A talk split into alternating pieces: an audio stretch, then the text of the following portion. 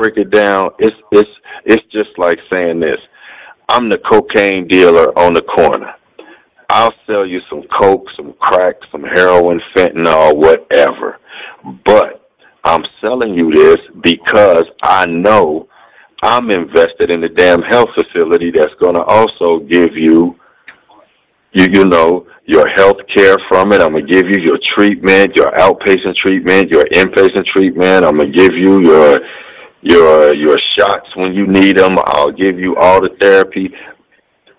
I control both ends. I create the dope things and I cure the dope things. With the smartphones, they ain't about to shut down Apple. They ain't about to shut down any of, the, of these other companies that create smartphones. Hell no. Every time you uh, look up, there's a new Chinese or a new company that creates a new smartphone. So nobody's going to stop smoking. Nobody's going to stop looking at, you know what I'm saying, smartphones. So they basically find a way to make money off of the whole thing and keep it spinning around. It's just it's just like when you look at crime in a city. People always wonder why crime doesn't stop in a, a city.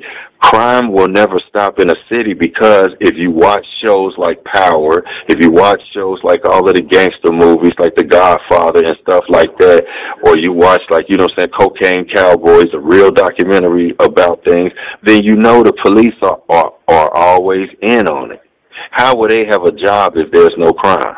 There's no money in solutions. There's no money in cures. Right. Ain't no, uh, ain't no money in solutions. The money's not in the cure. The money's in just treating the, the, the symptoms, stretching them out. The money's in basically taking, what they do is basically take, when the ketchup is about to be gone in the, in the damn container, they hold it in the sink and they put water in it and, and, and shake it up. And they keep giving you watered down ketchup for your hot dog or your hamburger. Oh yeah, oh yeah, and and the public doesn't. The ones who never had it when it was real don't know what they're missing, and they don't right. know low quality. And this is an example. They don't why, know the quality. Why doesn't Al Gore ever take credit for saving Florida because they were supposed to be underwater by now? Well, because it was right. never about curing the Earth of global warming. It was about convincing us of this ever-present threat that we got to pay to remediate. So the solution is throw money in that direction. But the ocean levels were never going to raise. But I'm just saying, if this was a legitimate thing, he would have taken credit for it and he would have said, I cured global warming, no more need for all of this taxation and regulation. But no, they will never walk that back because they're not invested in a cure. And that's the reason, like I said, you could look at a lot of things like that. Nobody, they don't look at the fact that people have supposedly done certain things that affected world events or whatever, and it's like, and they take no credit for it as as part of their their like uh, resume or whatnot. It's like you know these things are staged and scripted, and it's it's obvious now to people like us, but it's just that when you watch it play out every day and you see the way it affects other people, it could become frustrating. And this is where I think, as a quote unquote conscious, more conscious than most person, or or a like uh, truther, so to speak, I think where it's like where where people like us suffer is that we have to deal with the fact that it's like we can't have regular conversations to the degree that we would like to with everybody. I can't have these type of conversations really until I call here or until I get around certain individuals. And that plays a part in people's daily interaction. It's like if you don't have people that you can interact with on a daily basis that help to edify you, that you kind of like uh, a steel sharpens steel, they help to give you uh, more, you know, say a motivation, perspective, inspiration. Then it's like you'll become dull. You'll become like you'll become complacent in thought. So with that, like I said, they keep us in a mind frame where it's like we're all just being contained to like ourselves in these boxes. Right, exactly. Exactly. And and they don't want any sort of um, interaction. Like it's like they don't want you passing notes in class. Only listen to the authoritarian right. no passing notes in class. And so for me, the chat room that's open is like notes being passed that everybody reads. Because I take the complete opposite approach. It's not top down. We've really leveled the playing field with our information here. And Yeah, talking to other people was always fruitless. I didn't know anyone who understood or experienced synchronicities or thought that it mattered. So it was not something I actually spent a lot of time talking about. I had to find rare books. And, and that's why I'm glad you're writing a book, because these are rare ideas, and if we didn't have the internet, we wouldn't be able to talk about it because people who are looking at this from this level are few and far between or we're spread out. Maybe we're a sleeping giant, as I happen to think, but you wouldn't know because they keep us separated and compartmentalized. Mm-hmm. But books are key. You put out a book like when you're writing, these ideas are so rare. The people who are looking for them will find them. So even if they don't have anybody in their vicinity that gets it, you can find that edification in, in books for sure. As as rare as this type of information is. And I noticed something that they try to do with the whole uh, literary industry is, is to like, as far as speaking as like uh, quote unquote black authors, what they what they try to do with us a lot of times, uh, uh, uh, so to speak, is they want us to write crime and drug stories, or they want us to write Zane type love, uh, love stories where you know, like the, you know what I'm saying? The kind of it's kind of soft porn type stuff, or it's kind of a hood love story, or things like, or they or they want you to do the victim conscious books where it's like. I used to be abused, and I'm and I'm giving you my story of you know uh, redemption and everything and all of that. Don't get me wrong, and I'm not trying to downplay people that write a redemptive book. I'm I'm just saying it's oversaturated with everybody that's done ever had a, a traumatic experience and wrote a book. It's like everybody's writing in the same lane.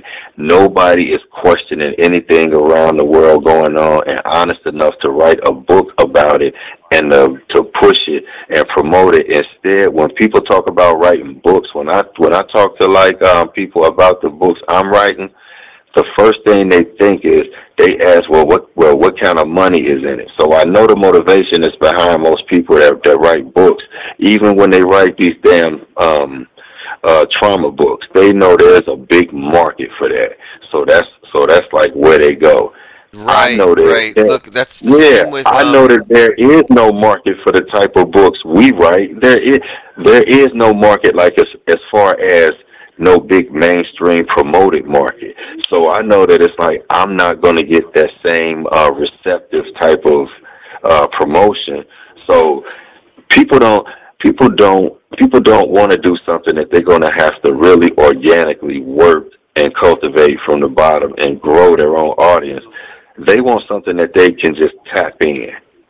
It, it's, it's like that. Like if you're if you're a talented writer and you wanted to write a book about science fiction.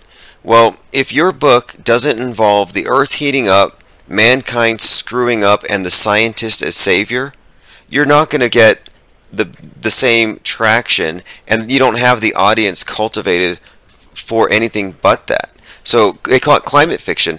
I was in public. I was doing a lot of publishing, and in my research, I came across this phrase "cli-fi," and basically, yeah, anybody who wrote science fiction started using the climate as the antagonist more than anything. Mm-hmm. And it's like that's because that will that will sell. So there's a there's a market bias and it does reinforce itself. And you know what? And I and and that goes all the way back to school. Like I said, the um uh, the operating system of the curriculum of school. With me going to the school of like uh, performing arts, I remember when I took uh, creative writing four years and we used to have to write certain certain stories and do certain type certain type of writing projects. Well, when you were writing certain things, like say they had you write a story about something, it was almost like no matter I would I for a while I struggled because I felt like I was being told what to write. My stories had to have not the structuring of the story where you have to have like your character build ups and things like that. No. I was given certain things like I was told ways my story was supposed to end. Like you said, I have to have a calamity. I have to have this. I have to like have that. I'm thinking, why the hell do people have to suffer in my story for it to be a good story? Great question. Like, Great question. Um, like, why do like everything? Yeah, your process then is guardrail. So it's like, how do you trust in the process if the if the process is is is being compromised and guardrail? Yeah, absolutely. Where absolutely. you can't even think straight. No, this is this is uh, the corralling of of the masses into a singular worldview. It's super monolithic, and I think it's important that we have books that don't fit the structure that go against it because there needs to be. I mean, look, alternative media is obviously just the fringe of the mainstream. The only true alternative media would be an alternative approach to media, and nobody really has that outside of those of us who are going off from the from the starting point of it's fakeable and they are actively lying to us. But that's our yeah. starting point. If if that's not your starting point, you're in a dysfunctional relationship with media, and that's where most people are. I think they are um, in bondage of a sort. Mm-hmm. But hey, um, I look forward to um, your your calls are always great, and I look forward to you publishing. Um, I'm definitely interested because, like I said, we're we've been talking about this, but the whole uh, the censorship agenda is not going to go away. It's super easy for them to digitally burn things. So if you can get something into print, uh, you're that much more resilient. You get it into somebody's hands, right. and there's no censor, no snowflake can cry and cause it to magically disappear. I mean, you can have a video, you're about to watch it, somebody cries, video's gone, and they're like, hey, your video got pulled. It won't happen with right. the book. They'll have to go into your house and pry it out of your hands. right.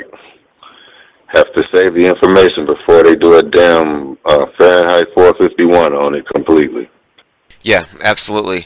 All right, well, um, everyone, this is a uh, Art of Thinking Out Loud, Cincinnati. Definitely appreciate you calling again. I just looked at it. We've been on for about several hours here. Great talk yeah, as man. always. Thank you. I appreciate that. I'm gonna, I'm gonna have to really, um, I'm gonna have to start uh, saving these, no doubt.